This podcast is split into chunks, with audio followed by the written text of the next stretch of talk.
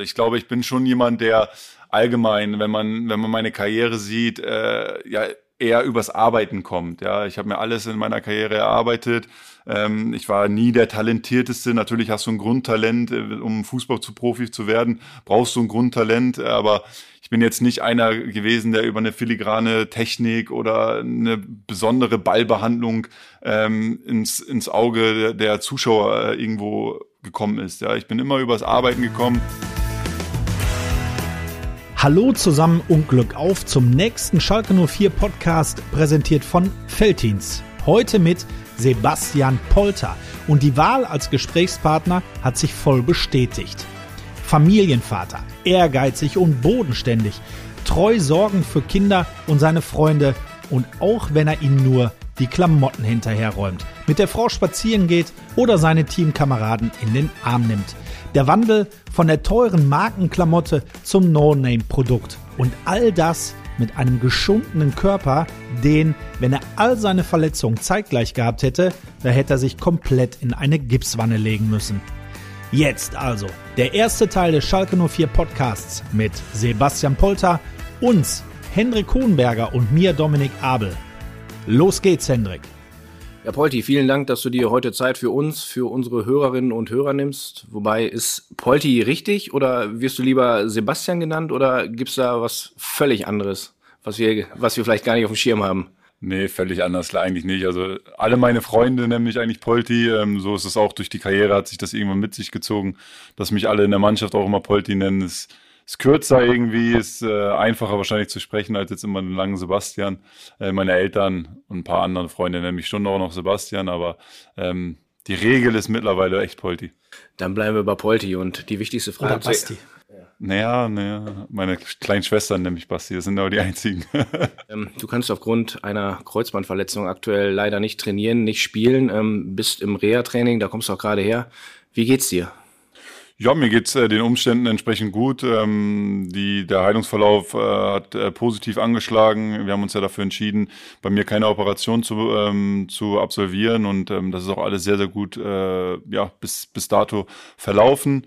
Bin mit der Reha sehr zufrieden, mache echt gute Fortschritte und möchte das auch weiterhin so absolvieren und hoffe dann wieder bald bei der Mannschaft zu sein, um für mich selbst einfach die Wichtigkeit jetzt, die ich neben dem Platz habe, auch wieder auf den Platz zu bringen und der Mannschaft zu helfen, weil wir können momentan, glaube ich, jeden brauchen, um am Ende unser großes Ziel zu erreichen. Reha gehen wir gleich drauf ein, Mannschaft auch. Fangen wir mal mit der Verletzung an. Passiert ist das Ganze ja im Testspiel gegen FC Zürich in Belek. Wir waren auch vor Ort, Dominik für Schalke TV im Einsatz. Ich saß auf der Tribüne, habe den Spielbericht geschrieben. Und es war, glaube ich, so nach 15 Minuten, als du dann am Boden liegen geblieben bist, nach einem Kopfballduell auch oder nach einem Luftzweikampf. Und mein erster Impuls war, wenn du liegen bleibst, dann muss irgendwas passiert sein, weil du bist jetzt nicht der Typ, also gerade nicht im Testspiel, der dann sagt so, geht jetzt gar nicht. Hast du sofort gemerkt, irgendwie, da stimmt was nicht? Na, sofort nicht. Also erstmal muss ich sagen, ich war oder zu dem Zeitpunkt bin ich sehr fit gewesen und habe auch echt ein sehr, sehr gutes Gefühl gehabt, so auch den Testspielen davor, auch schon vor der Weihnachtszeit echt ein gutes Gefühl gehabt. Und habe ja diese Riesenchance noch vergeben, kurz gleich am Anfang, wo ich dran vorbeirutsche und dann den Ball hinten vorbeischieße. Die Situation war eigentlich wie immer. Ja? Also ich bin sehr, sehr oft im Luftzweikampf. Ich gehe sehr, sehr oft auch dahin, wo es weh tut. Aber in dem Moment war irgendetwas anders. Ja? Ich habe direkt gemerkt, als ich aufgekommen bin mit meinem Knie, da muss irgendetwas kaputt gegangen sein. Ja? Oder zumindest irgendwie so etwas kaputt gegangen sein, dass ich nicht mehr weitermachen konnte. Ich habe es zwar nochmal versucht, ich bin nochmal aufgestanden, habe mich behandeln lassen nach kurzer Zeit und habe es nochmal versucht, wirklich auf den Platz zu gehen, nochmal loszulaufen. 4-5 Minuten hast du, glaube ich, genau, probiert, ne? Aber ich habe es gemerkt, irgendwas ist instabil in dem Knie und aufgrund meiner Erfahrung und die Zeit, die ich jetzt schon mittlerweile auch in der Profikarriere dabei bin, habe ich gesagt, ich gehe heute lieber raus. Ein Freundschaftsspiel ist da nicht so wichtig. Nicht, dass ich da vielleicht doch echt noch was mehr kaputt mache, was danach hinterher schädlich sein könnte.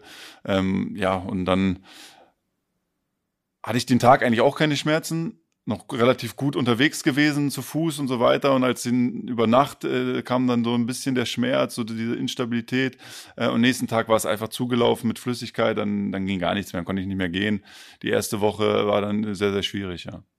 Verletzungen kommen jetzt irgendwie nie zum richtigen Zeitpunkt. Aber sagen wir so, wie es ist, Das war jetzt so richtig beschissen vom Timing her, oder? Denn was vielleicht jetzt nicht jede Hörerin, jeder Hörer weiß, deine Frau war zu dem Zeitpunkt hochschwanger. Bei der Abreise nach Belek hast du noch gesagt, kurz nach der Rückkehr aus dem Trainingslager werde ich wahrscheinlich Vater.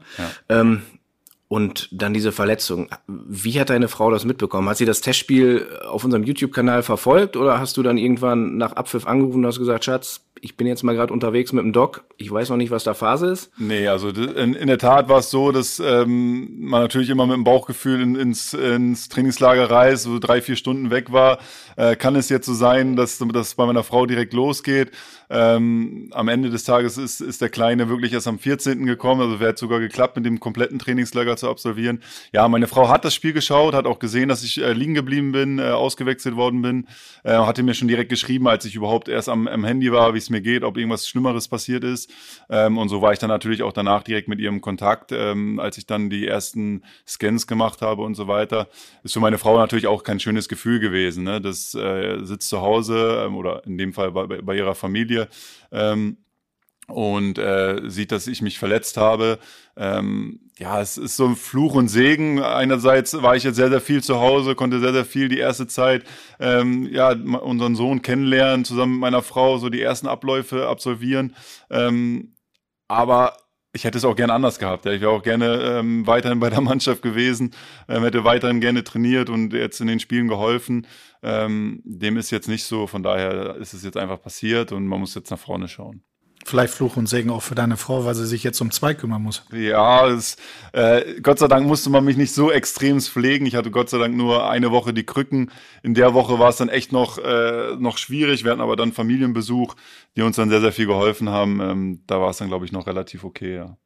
Du hast gerade gesagt, deine Frau hat das Spiel gesehen, ja, auf dem YouTube-Kanal. Guckt sie regelmäßig die Spiele, ja, also, von uns und beziehungsweise von dir? Ja, genau. Also natürlich ist sie in der Regel im Stadion, guckt sich das Spiel an. Schon immer so gewesen, dass sie bei Heimspielen dabei ist. Sie war auch jetzt zum Beispiel diese Saison auch auswärts in Wolfsburg mal mit dabei. Es kommt immer darauf an, wie es passt, dass sie auch auswärts mal mitfährt. Oder wenn wir hier in der Nähe spielen, ist sie sicherlich auch öfter dabei.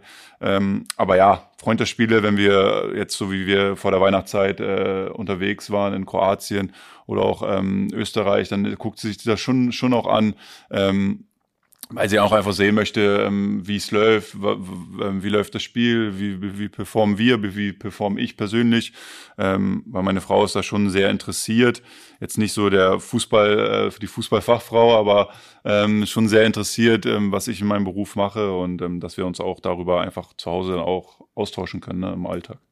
Und wenn du sagst, auswärts Wolfsburg, wegen alter Bekannte? Na, weil meine Kinder leben bei meiner Ex-Frau in Wolfsburg und meine Kinder waren dann gerade zu dem Zeitpunkt bei uns und dann ist meine Frau mit den Kindern nach Wolfsburg gefahren, hat die Kinder dann zurückgebracht zu der Mama und das haben wir dann verbunden, weil das dann relativ gut geklappt hat. So sind die Kinder dann auch mit ins Stadion noch gekommen und haben uns mir zugeschaut und ja, danach wurden sie dann zur Mama gebracht. Genau, das war der Hintergrund eigentlich. Wie geht's deiner Frau und dem Kleinen? Ja, sehr gut. Also sehr gut, Umständen entsprechend sehr gut. Natürlich haben die Frauen immer noch mal ihre Wehwehchen so von nach der Geburt, aber da ist alles einwandfrei. Dem Kleinen geht's sehr gut. Der schläft jetzt, glaube ich, seit 5 Nächten schon echt sehr gut durch, sogar von 23 Uhr bis 7 Uhr, wovon man, glaube ich, nur träumen kann. Ja, genau. Toi, toi, toi, dass es auch so bleibt. Und du musst dann, wenn, aber 3-mal klopfen. Ja, 1, 2, 3. So, jetzt haben wir 3-mal geklopft. Und also auch da läuft alles sehr, sehr gut. Die Abläufe werden immer geschmeidiger, auch zu Hause.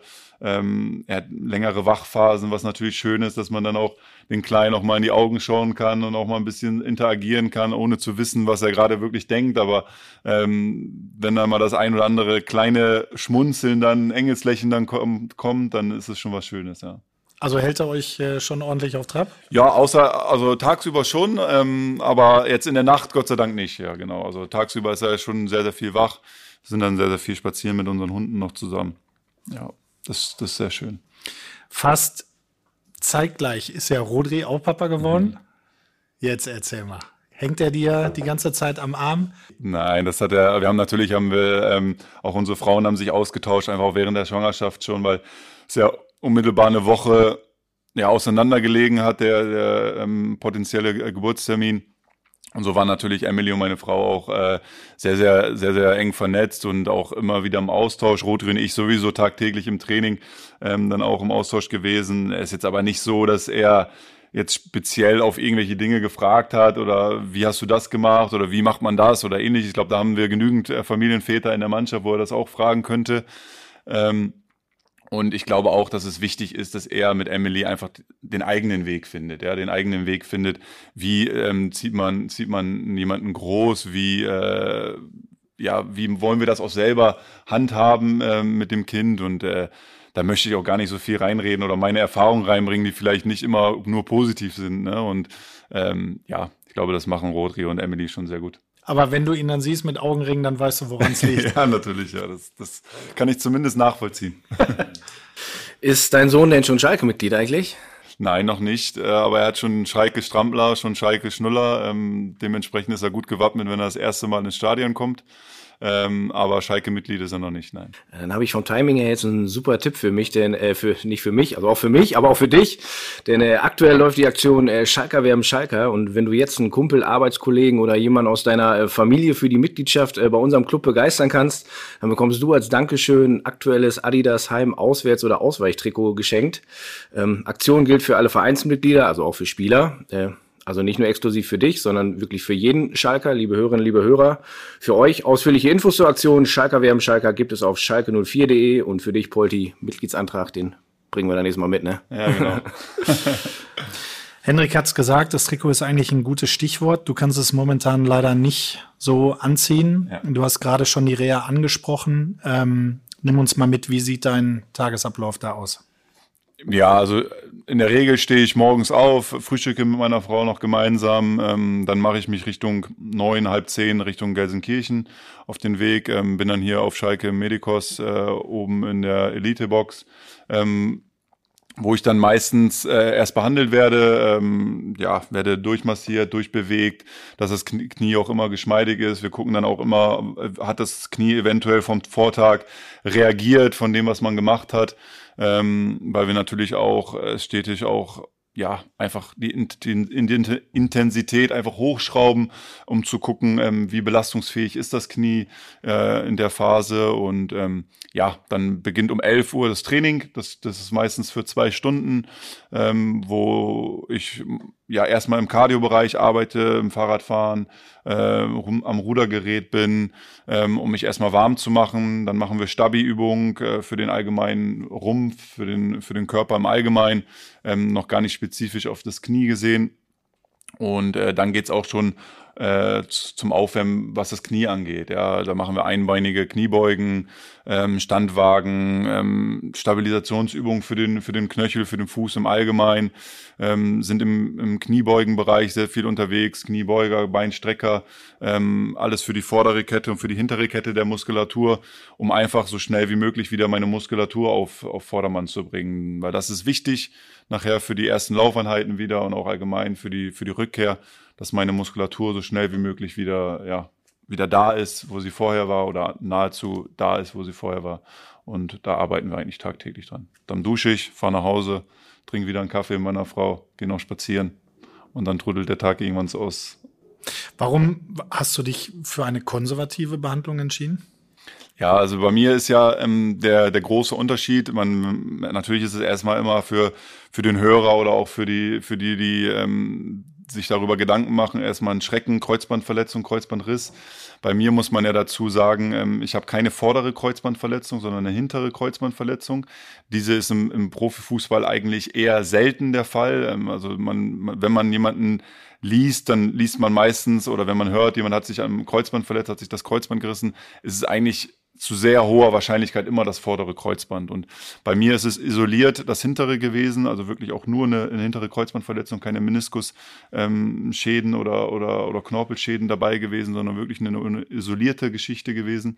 Und das auch nicht voll abgerissen, sondern nur ein Teilriss. Und Da haben die Ärzte mir ganz klar empfohlen, eine konservative Behandlung einzuschlagen, weil eine Operation in der Hinsicht auch nicht immer von Erfolg gekrönt ist bei einer hinteren Kreuzbandverletzung. Aber man kann auch da operiert werden, ja klar, aber es ist dann nicht gegeben, dass du wirklich deine komplette Stabilität wiederbekommst ins Knie, sondern eher vom Risiko, dass es vielleicht gleichbleibend schlecht ist. Und da haben wir uns dann für entschieden, dass wir es konservativ behandeln, weil ich auch von der Bewegung her gibt es ja solche Schublädenteste, die man dann im Knie macht, beim vorderen sowie auch beim hinteren Kreuzband, sah es bei mir noch sehr gut aus. Also ich habe noch relativ gut Spiel gehabt, so dass es also einen relativ guten Anschlag gehabt, dass das nicht so schlimm ist. Man spricht ja immer vom ersten, zweiten, dritten Grades und bei mir war es ein ersten Grad. Ja, von daher Glück im Unglück gehabt, so dass ich die konservative Behandlung einschlagen konnte. Die ersten MRT-Bilder haben auch schon gezeigt, dass es schon wieder deutlich zusammengewachsen ist, dass eine Vernarbung stattgefunden hat. Und da bin ich natürlich sehr, sehr froh drum. Das glaube ich. Kannst du einen konkreten Zeitplan nennen? Wenn du sagst, das ist nicht so schlimm, kann man vielleicht sogar mit dir noch hoffen. Ja, also Zeitplan ist natürlich immer für mich persönlich, habe ich in meiner Karriere gemerkt, ich möchte mir nie selber irgendein Datum setzen oder einen Spieltag setzen, sondern ich möchte einfach wirklich auf meinen Körper hören, tagtäglich. Und momentan sieht es echt sehr, sehr gut aus, dass ich Woche für Woche auch das Tempo steigern kann für die Belastung her und hoffe, dass ich demnächst dann auch ins Lauftraining gehen kann. Und dann muss man einfach wieder weitersehen, was ist der nächste Schritt, wie schnell kann ich wieder weiter belasten. Aber vom Grund auf ist es schon realistisch, dass ich dieses Jahr noch in den Spieltagskader zurückkomme. Ob ich es dann auch schaffe, auf den Platz zu kommen, das werden wir sehen. Das ist natürlich auch immer ein bisschen situationsabhängig. Wie sieht auch der Trainer das Ganze? Das ist natürlich dann nachher auch ein Zusammenspiel mit dem Trainerteam und der Mannschaft im Allgemeinen. Wie fit komme ich wieder zurück? Wie sieht allgemein die Stabilität des Knies aus? Aber mein Ziel ist es schon, dieses Jahr noch zu helfen und mit anzupacken, dass wir am Ende den Klassenerhalt schaffen. Genau, wenn du sagst dieses Jahr, meinst du diese Saison? Genau, dieses Jahr, diese Saison. Ja. Leider kennst du dich mit Verletzungen aus, ne? Eigentlich bist du, man könnte fast sagen, geprügelter Knabe, ne? Ja, ja. Was hattest du bisher schon alles? Ich hatte am Anfang meiner Karriere einen linken Mittelfußbruch, einen rechten Mittelfußbruch. Dann ein Jahr später hatte ich mir zweimal die Schulter luxiert, weil es beim ersten Mal vom Gefühl her nicht gut gemacht wurde. So habe ich mir beim ersten Einheit, die ich eigentlich auf dem Platz wieder stand, wieder die Schulter ausgekugelt. Und dann hatte ich 7,5 Jahre nichts. Ja. Also ich war von Muskelverletzungen verschont. Nicht, dass das hier der Podcast ist klopfen. Nee, genau. Und ich war 7,5 Jahre verschont von Verletzungen, bis ich mir dann 2018 einen Achillessehnenriss zugezogen habe. Beim Warmmachen in Kaiserslautern damals mit Union Berlin. Beim Warmmachen? Beim Warmmachen, genau. Spielt man ja immer dieses 5-gegen-5-Spiel mit zwei neutralen Spielern. Da habe ich mich dann abgedrückt nach vorne und dann habe ich auf einmal mir gedacht, hat mir gerade irgendjemand mit einem Messer hinten in die Achillessehne reingestochen. Mir wurde direkt schwarz vor Augen und das war so die Verletzung, die ich dann zuletzt hatte. Und jetzt halt die Kreuzbandverletzung. Und trotzdem jedes Mal geschafft, dich zurückzukämpfen. Ja, ne? Zeichnet dich das so ein bisschen aus? Oder wie motivierst du dich? Ja, was heißt zeichnet dich aus? Also ich glaube, ich bin schon jemand, der allgemein, wenn man meine Karriere sieht, eher übers Arbeiten kommt. Ja, ich habe mir alles in meiner Karriere erarbeitet. Ich war nie der Talentierteste. Natürlich hast du ein Grundtalent, um Profi zu werden, brauchst du ein Grundtalent. Aber ich bin jetzt nicht einer gewesen, der über eine filigrane Technik oder eine besondere Ballbehandlung ins Auge der Zuschauer irgendwo gekommen ist. Ja, ich bin immer übers Arbeiten gekommen, über meine robuste Art auch zu spielen. Und diese Eigenschaften sind halt, glaube ich, auch relativ gut oder sind gut dann auch für so ein Comeback zu schnüren. Ne? Also wirklich wieder zurückzukommen, an etwas hart zu arbeiten, mag ich sowieso, egal ob ich fit bin oder nicht fit. Hart zu arbeiten für etwas, um wirklich auch das zu erreichen, was du in dem Moment auch haben möchtest oder erreichen möchtest. Und das ist jetzt einfach so schnell wie möglich, gut wie möglich wieder gesund zu werden. Und da arbeite ich natürlich dann auch hart für. Ja, viele Genesungswünsche haben wir auch von unseren Fans bekommen. Ja. Du hast es ja selber gesehen. Wir haben in unserer Insta-Story zu Fragen an dich aufgerufen. Wir haben gesagt, du bist im Podcast zu Gast. Da war ganz oft, Polti, gib Gas, hilf uns, sei bald wieder dabei. Aber auch viele Fragen. Da hätten wir ehrlicherweise einen ganzen Podcast vormachen können von den Fragen. 4 Stück haben wir ausgewählt. Die erste kommt von Fabi und die passt eigentlich gerade perfekt auch an diese Stelle. Denn wo verfolgst du aktuell unsere Spiele? Ja, also wo verfolge ich sie? Natürlich bei Heimspielen, natürlich im Stadion bin ich immer da, das ist gar keine Frage. Und dann muss man natürlich immer sehen, wo sind die Auswärtsspiele. Ja, die Auswärtsspiele waren jetzt in dem Sinne nicht immer relativ nah dran, so dass ich dabei sein konnte. Aber sonst bin ich zu Hause vorm Fernseher mit meiner Frau zusammen, teilweise mit Familie zusammen, schauen wir das Spiel, fiebert mit und hofft, dass unsere Mannschaft einfach so gut wie möglich punktet, auch wirklich so punktet und spielt, dass wir am Ende Punkte mitnehmen oder auch zu Hause behalten, um unser Klassenerhaltsziel wieder näher zu kommen. Die nächste Frage kommt von Jan.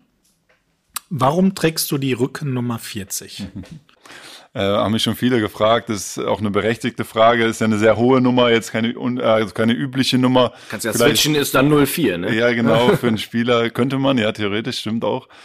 Ich habe meine allererste Profinummer, war die Rückennummer 40 und demnach hat man natürlich auch positive Erinnerungen. Ich bin damals in Wolfsburg Profi geworden unter Felix Magath mit der Rückennummer 40, habe mein erstes Bundesligator geschossen mit der Rückennummer 40 und dann irgendwann wurden es ganz verrückte Nummern. Ich hatte die 8 in Nürnberg, ich hatte dann die 9, die ja üblich ist für meine Position einfach zu tragen.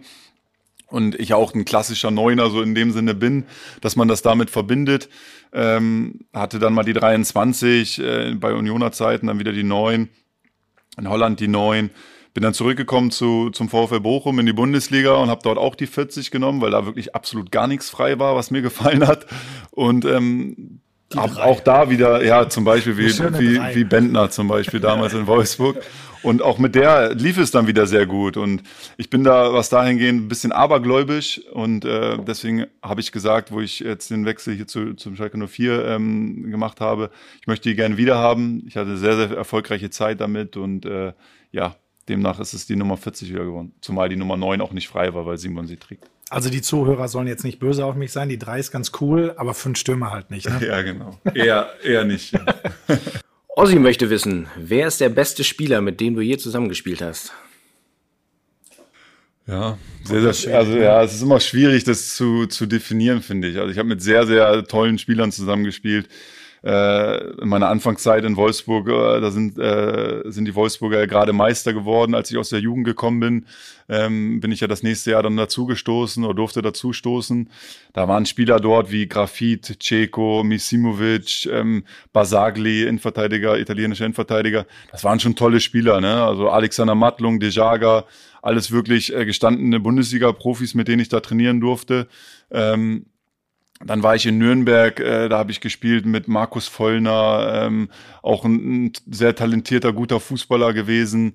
In Mainz habe ich gespielt mit Choupo-Moting, mit Okazaki damals auch sehr, sehr gut gewesen. Also es gibt viele, viele gute Spieler, mit denen ich in meiner Karriere zusammengespielt habe. Wenn ich einen wahrscheinlich nennen müsste, dann wäre es wahrscheinlich Misimovic, einfach von Wolfsburger Zeiten damals, wie der den Ball behandelt hat und wie der wirklich Spieler auch in Szene gesetzt hat, wie Grafit und Ceco damals, war einfach schon atemberaubend. Ja? Also dieses Auge zu haben, dieses wo, in welchen Räumen bewege ich mich, schlau zu spielen, das war schon echt Misimovic-like, das war schon stark. Der hatte schon ein super Auge, ne? War ein magisches Dreieck und ich kann mir vorstellen, weil der so ein gutes Auge hatte, dass er bei Felix Magath vielleicht auch mal einen Sprint weniger machen konnte und... Ja, er hatte sehr, sehr gute Sechser hinter sich. Ich glaube, ja. Josué, Rita, den man ja auch hier auf Schalke kennt und Schäfer, die so, haben uns schon den Rücken freigehalten, nämlich Misimovic. Von daher konnte er dann auch ein bisschen mal weniger machen vielleicht, ja. Und die letzte Fanfrage kommt von Frauke. Was wolltest du als Kind für einen Beruf ausüben? Hattest du einen Berufswunsch schon? Ja, ich habe den auch immer noch. Also das ist, wenn ich irgendwann mal wirklich vom Fußball komplett den Fußball kehre, sage ich mal, dass ich gar nicht mehr dem Fußball irgendwo erhalten bleibe, dann ist es, glaube ich, dass ich Polizist nochmal gerne werden möchte. Ja? Weil ich war als Kind immer absolut begeistert davon, Polizist zu werden, auch eventuell in so ein amerikanisches SWAT-Team zu kommen. Das sind schon so Dinge, die so Spezialkommandos, so sind schon Dinge, wo ich dann anstreben würde. Jetzt bin ich erstmal froh, dass ich beim Fußball bleibe und bin. Weiß auch nicht, ob ich da überhaupt noch mal reinkommen würde, weil man da auch Altersbegrenzung einhalten müsste.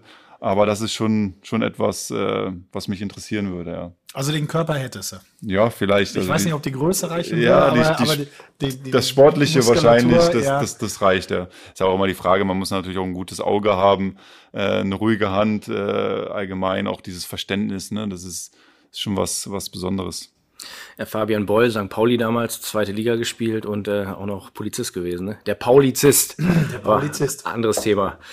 Wir hatten es gerade schon in den Fanfragen, wo du gerade die Spiele verfolgst, wie du die Spiele verfolgst. Ja. Wie kann ich mir das vorstellen? Bist du ruhig und analysierend unterwegs oder springst du richtig vor der Glotze rum und sagst so, oder gehst mit? Gut, springen ist jetzt gerade schwierig, aber... Ja, das ist, also sowohl als auch. Ich glaube, das hängt auch immer ein bisschen von dem Spiel ab, ja. Also das ist, wenn das natürlich ein sehr träges Spiel ist und kaum Aktion, dann ist das auch eher so, dass man auf der Couch so denkt, ja, jetzt könnte auch mal was passieren, jetzt könnte mal ein Ruck durchs Spiel gehen oder durch die Mannschaft gehen. Das Gladbach-Spiel zum Beispiel war ein sehr beispielhaftes Spiel, das war so ein Auf und Ab, das waren viele Duelle, wir waren sehr gut im Spiel, wir hatten gute Möglichkeiten, vorne den Treffer zu erzielen, da geht man dann schon mit, ne? Da ist man schon dabei und fiebert mit jeder Chance mit und sagt, ach komm jetzt, und warum ist der nicht rein, oder wo der Moritz dann die geile Gerätsche auspackt oder Maya den Kopf hinhält, das waren schon so Aktionen, wo du sagst, geil, das ist Teamgeist, das brauchen wir jetzt in der Situation, und jetzt müssen wir uns vorne auch mal belohnen. Da geht man dann schon auch mal mit, ja. Das hängt vom Spiel ab. Das ist immer anders. Spiele ist ein gutes Stichwort. Am Samstag kommt der VfB Stuttgart. Danach geht's zu deinem Ex-Verein VfL Bochum, und beim Blick auf die Tabelle muss man jetzt nicht irgendwie 8 Jahre Fußball studiert haben, kein Professor sein, um zu wissen, das werden verdammt wichtige Spiele jetzt im Kampf um den Klassenverbleib. Was ist drin gegen VfB und VfL? Ja, ich glaube, wenn wir wirklich da anknüpfen, wo wir die letzten Wochen einfach sind, und auch immer wieder anknüpfen, was die Spiele angeht, was die Stabilität angeht, aber auch was das Umschaltverhalten der Mannschaft angeht, glaube ich, haben wir schon sehr, sehr hohe Chancen. Aber am Ende ist es immer so, Fußball ist ein Ergebnissport. Du kannst auch unterm Strich Scheiße spielen. Sorry für die Wortwahl, aber...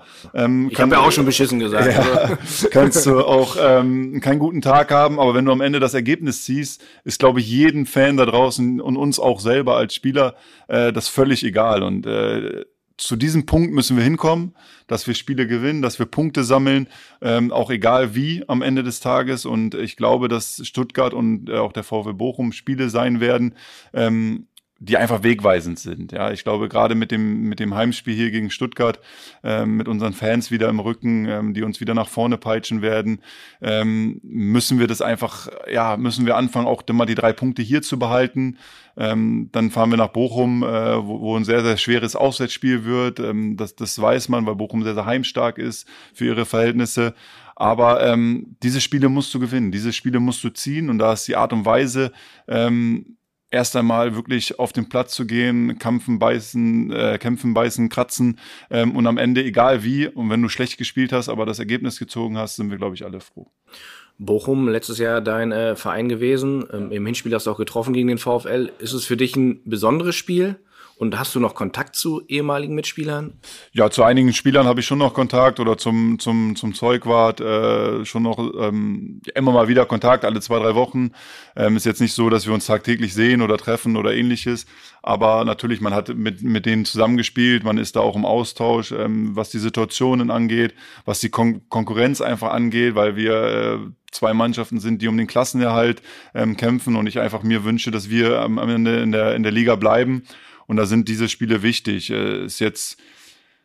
Ich freue mich natürlich auf dieses Spiel, wäre natürlich lieber gerne dabei, auch dort zu helfen im Stadion und um der Mannschaft auch beizustehen. Aber da gibt es auch viele andere Arten, um der Mannschaft beizustehen. Und das ist jetzt diese Pflicht, in die Pflicht nehme ich mich, dann auch momentan abseits des Platzes, und um da bestmöglichen Erfolg für die Mannschaft zu haben. Was kannst du abseits des Platzes machen, einzugreifen, um die Mannschaft zu pushen? Also bist du jemand, der nach Abpfiff jedes Mal dann auch bei Heimspielen in die Kabine geht und die Jungs auch in den Arm nimmt? Jetzt Ralf Fährmann ein paar Mal 0 gespielt. Den, ja, genau. den packt ja, und sagt, sauber Ralle? Das sind so Dinge. Für Ralle habe ich mich zum Beispiel auch jetzt, um ihn anzusprechen, sehr, sehr gefreut, dass er natürlich nach einer langen Zeit jetzt auch mal wieder zwischen den Pfosten steht, dann auch mit den zu Null Spielen jetzt. Ich glaube, das gibt ihn auch nochmal richtig Aufwind, aber nicht nur ihn, sondern auch der Mannschaft, glaube ich. Einfach wichtig, jetzt jemanden hinten drin zu haben, der auch etwas ausstrahlt. Jetzt muss man immer das nicht vergessen, auch Alex hat etwas ausgestrahlt. Ja, es ist immer, jetzt ist der Torwartwechsel gekommen, jetzt heißt es nicht, dass Alex Schwolo ein schlechter Torhüter ist oder ähnliches, ja. Das ist einfach die Situation bedingt, war das vielleicht für den Trainer das Richtige, das zu entscheiden, aber beides sind tolle Torhüter. Ich glaube, Ralle kennt die Situation, das ist vielleicht nochmal ein Vorteil gegenüber Alex, mit den Fans zusammen, was einfach die letzten Jahre hier passiert ist und ja, ich gehe nach dem Spiel natürlich unten in die Kabine, nehme die Jungs in den Arm, wenn's schlecht läuft, aber pushe sie auch genauso gut, wenn auch vor den Spielen, auch in der Kabine, während des Trainings oder nicht während des Trainings, aber einfach vor oder nach dem Training, dass man Gespräche führt, dass man einfach reinhört, im Austausch ist, wie die Mannschaft sich fühlt, was für ein Gefühl sie entwickelt momentan, wie die Spiele laufen und ja, ich glaube, das ist das, dass man der Mannschaft zeigt, man ist da, auch als verletzter Spieler, man ist da, man interessiert sich, man möchte im Austausch bleiben. Ich glaube, das ist sehr, sehr wichtig. Mit Bochum habt ihr letztes Jahr den Klassenerhalt geschafft, obwohl es ehrlicherweise euch keiner zugetraut hat. Ja. Was war euer Erfolg? Ja, ich glaube, der Erfolg der kleineren Mannschaften, in Anführungsstrichen, die aufgestiegen sind, kann immer nur sein, dass man über den Kampf kommt, ja, über den Kampf, über die Leidenschaft, Spiele gewinnen zu wollen, egal wie, und auch wirklich als Mannschaft zusammenzustehen, auch in schlechten Zeiten. Und ich glaube, das hatten wir letztes Jahr in der Anfangszeit. Ich glaube, wir haben die ersten 2, 3 Spiele 2 Punkte geholt und dann hatten wir, glaube ich, bis zum 9. Spieltag gar keinen Punkt geholt und alles war ja doof, die Erfolge kamen nicht, wir haben eigentlich gut gespielt, wir haben Lob bekommen von den gegnerischen Mannschaften, wie wir spielen, was für eine Art und Weise wir spielen. Und dann kam noch dieses, ich glaube, 7-0 ich glaube 7-0, 7-1 in München, wo du natürlich komplett unter die Räder gekommen bist und wir uns danach als Mannschaft gesagt haben, also so wie wir momentan Fußball spielen, können wir nicht Erfolg haben, ja, das geht nicht. Dann haben wir zusammen mit dem Trainerteam gesprochen, haben viele Gespräche geführt und haben uns einfach auf das Wesentliche fokussiert. Und das Wesentliche war einfach wirklich, einen einfachen Fußball zu spielen, gar nicht viel Struktur im Spiel, aber das Einfache einfach wirklich mit Leben zu füllen. Und das hat uns gut getan, das hat auch der Mannschaft gut getan im Allgemeinen, so dass wir dann Punkte gesammelt haben, was auch immer wichtig ist, dass du dann, wenn du die Punkte sammelst, gibt dir das auch Vertrauen, gibt dir das ein ganz anderes Auftreten in der Situation. Und da fingen wir an, Punkte zu holen und haben immer mehr dran geglaubt, dass wir auch die Klasse halten können. Und so haben wir das am Ende dann auch geschafft. Kampf, einfacher Fußball, Teamgeist. Ja. Sind das auch so unsere 3 Schlüssel, ja, um drin zu bleiben? Definitiv. Also ich glaube, wenn man jetzt nochmal die letzten Wochen ansieht und auch anspricht, dann das sieht man genau diese Sachen. Ja, wir hatten ja auch die Situation, unsere Fans waren auch beim Training. Ich glaube, das hat auch nochmal einen zusätzlichen Push gegeben für jeden Einzelnen, einfach zu sehen, was für eine Wichtigkeit das Ganze hat, dass der Verein einfach in der Liga bleibt. Ja, und das geht nicht nur uns Mannschaft nah, sondern das geht auch jeden einzelnen Fan, jeden einzelnes Mitglied hier von Schalke 04 nah und alle möchten am liebsten helfen. Und ein Fan, ein Zuschauer kann natürlich am wenigsten in der Situation helfen, außer im Stadion zu pushen, zu singen, laut zu singen, immer wieder positiv zu sein. Und das haben die Fans uns als Mannschaft gezeigt und wir als Mannschaft versuchen, das auf den Platz zu bringen, versuchen genau diese Tugenden, die du gerade angesprochen hast, auf den Platz zu bringen. Und dann bin ich fest davon überzeugt, dass wir uns auch belohnen werden, dass auch dass auch mal ein Spiel gewonnen wird, was vielleicht nicht so gut lief, mit 3 Punkten du am Ende holst. Und wenn das erst einmal passiert ist, dann kommt auch ein ganz anderes Selbstverständnis wieder in die Situation und dann werden wir am Ende auch die Klasse halten.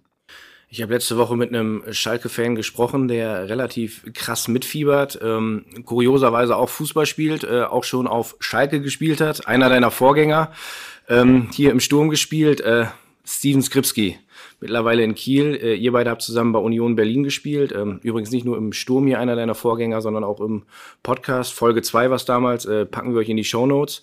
Und Stevie haben wir gebeten, dass er eine kleine Botschaft für dich aufnimmt und der hat natürlich gerne was geschickt. Ja, Polti, Glück auf aus dem aktuellen Norden in den Pott. Ich habe die Ehre, auch ein paar Worte an dich richten zu dürfen oder auch über dich.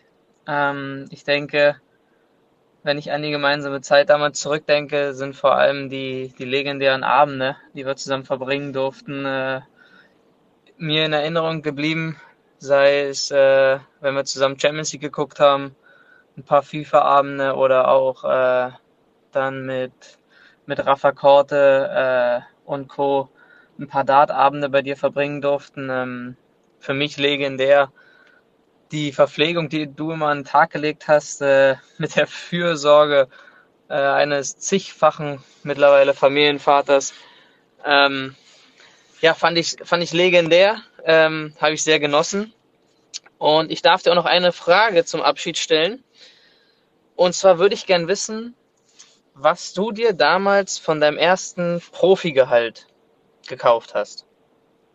In diesem Sinne, ich hoffe, du kommst schnell wieder zurück. Und wir hören uns.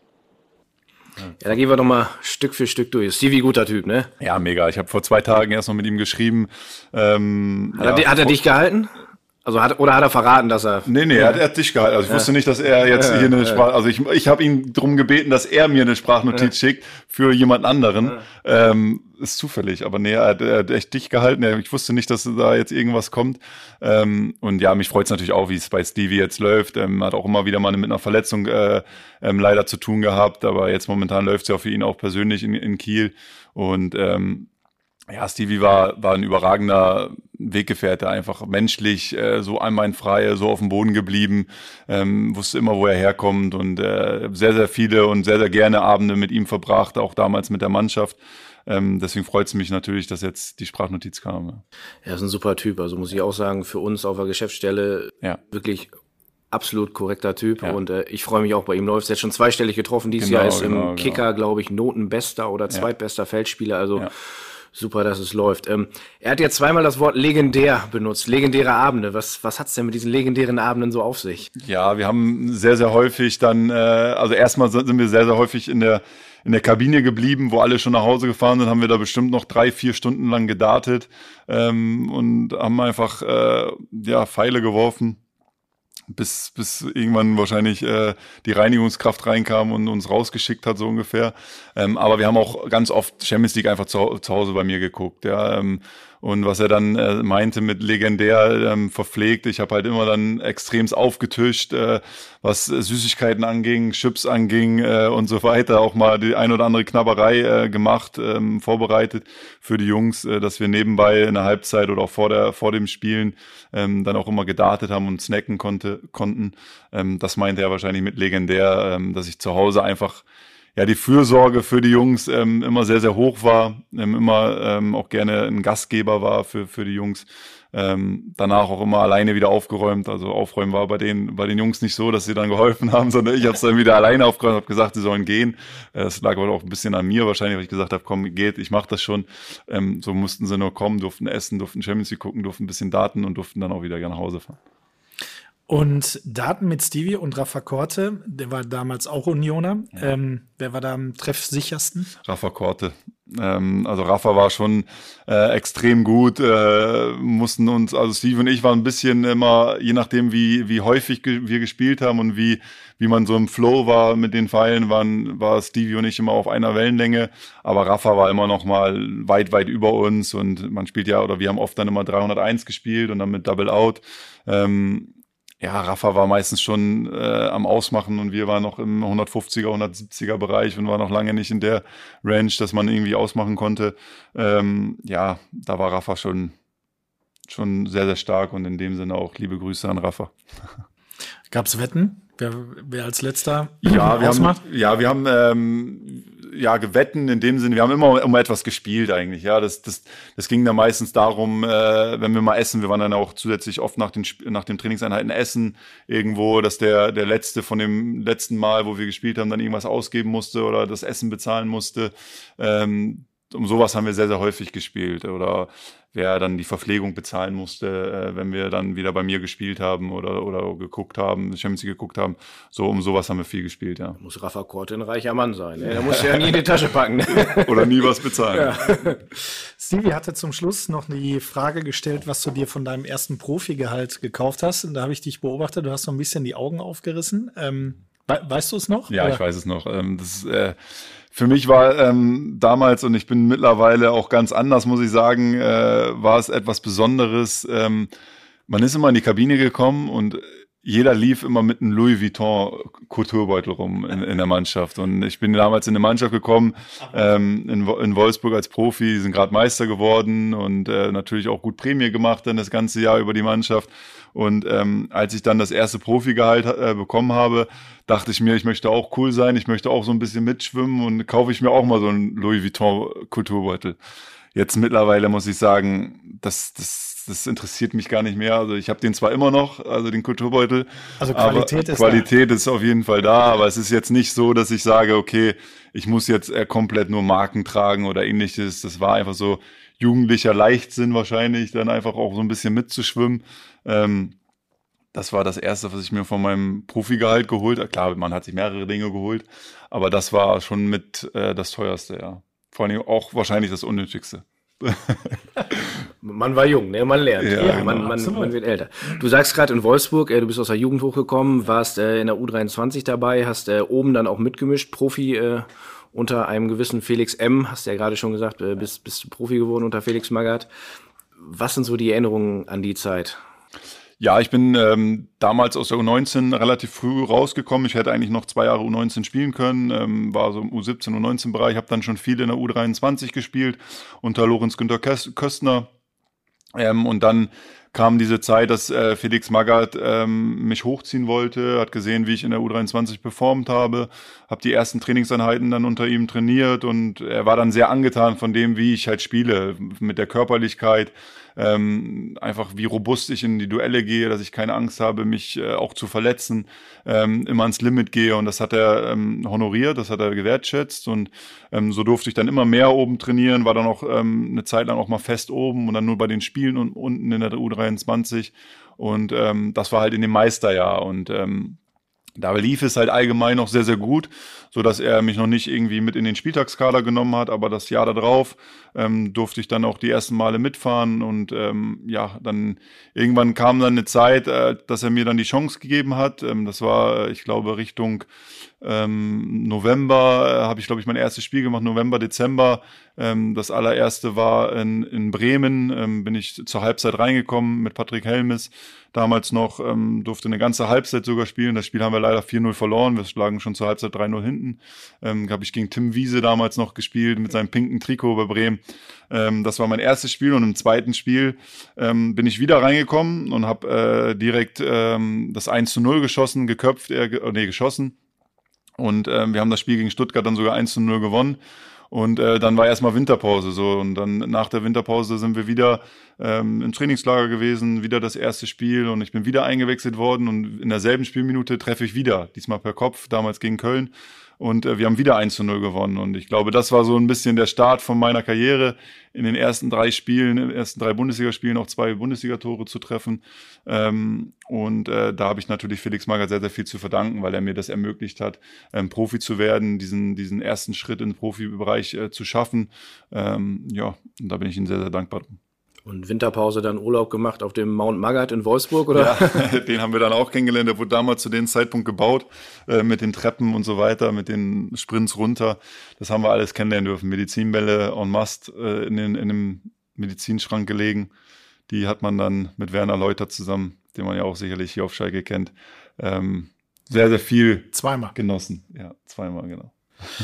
Ja, du hattest in deiner Karriere schon viele Trainer. Wir haben mal durchgeschaut und neben Felix Magath bin ich bei 2 Namen hängen geblieben. Der eine, ehrlicherweise, ich bin Jahrgang 84, WM 98 hat mich begeistert. Ich habe viel Fußballmanager gespielt zu der Zeit. Jimmy Floyd Hasselbank war dein Trainer bei den Queens Park Rangers. Den fand ich einfach überragend als Kind, auch wenn er eigentlich so nie die Nummer 1 im niederländischen Sturm war, weil mal Patrick Kluivert oder Dennis Bergkamp. Und ja, Thomas Tuchel, den hattest du in Mainz. Ja. Wer war für dich der wichtigste Trainer oder der Trainer, wo du am meisten mitgenommen hast in deiner Laufbahn? Ich würde gar nicht speziell sagen, dass ein Trainer der wichtigste war in meiner Karriere. Ich glaube, dass jeder einzelne Trainer mir auf einer gewissen anderen Art etwas mitgegeben hat. Auch Trainer, wo ich vielleicht nicht so viel gespielt habe, weil das ist auch wichtig in einer Karriere, auch wenn man mal nicht spielt, auch wirklich etwas mitzunehmen und auch wirklich aus dem Negativen das Positive zu ziehen. Und Jimmy Floyd Hasselbank war für mich zu Queens Park Rangers Zeiten, als er damals dann eingestellt wurde, nachdem der andere Trainer, der mich geholt hatte, gefeuert wurde, ja, einfach eine Bezugsperson. Ja, ich bin unter ihm dann zweiter Kapitän geworden. Er hat meine Mentalität, die ich einfach auf den Platz bringe, sehr genossen, weil er es einfach von denen aus Holland einfach kennt, wie wir in Holland oder auch in Deutschland trainieren. Das war in England, ist das von der Mentalität nicht so gegeben gewesen bei uns in der Mannschaft. Und ja, ein sehr, sehr feiner Kerl, muss ich sagen. Ich habe heute noch Kontakt zu ihm. Ist ja auch immer wieder jetzt auch Sky-Experte gewesen in England und trainiert ja auch Burton wieder in England. Und ja, sehr, sehr viel Zeit immer noch mit ihm immer mal wieder am Schreiben. Thomas Tuchel ist für mich ein sehr spezieller Trainer gewesen in meiner Profilaufbahn. Einfach sehr speziell in dem Sinne, dass er gegenüber den Trainern, die ich zuvor hatte bis dato, wirklich sehr, sehr speziell gedacht hat. Also er hat sehr akribisch in der Sache an sich, also gearbeitet, und ob es eine einzelne Passform war, was man den richtigen Fuß anspielen soll, wie man sich in den Raum zu bewegen hat, wie offen man zu dem Spiel steht.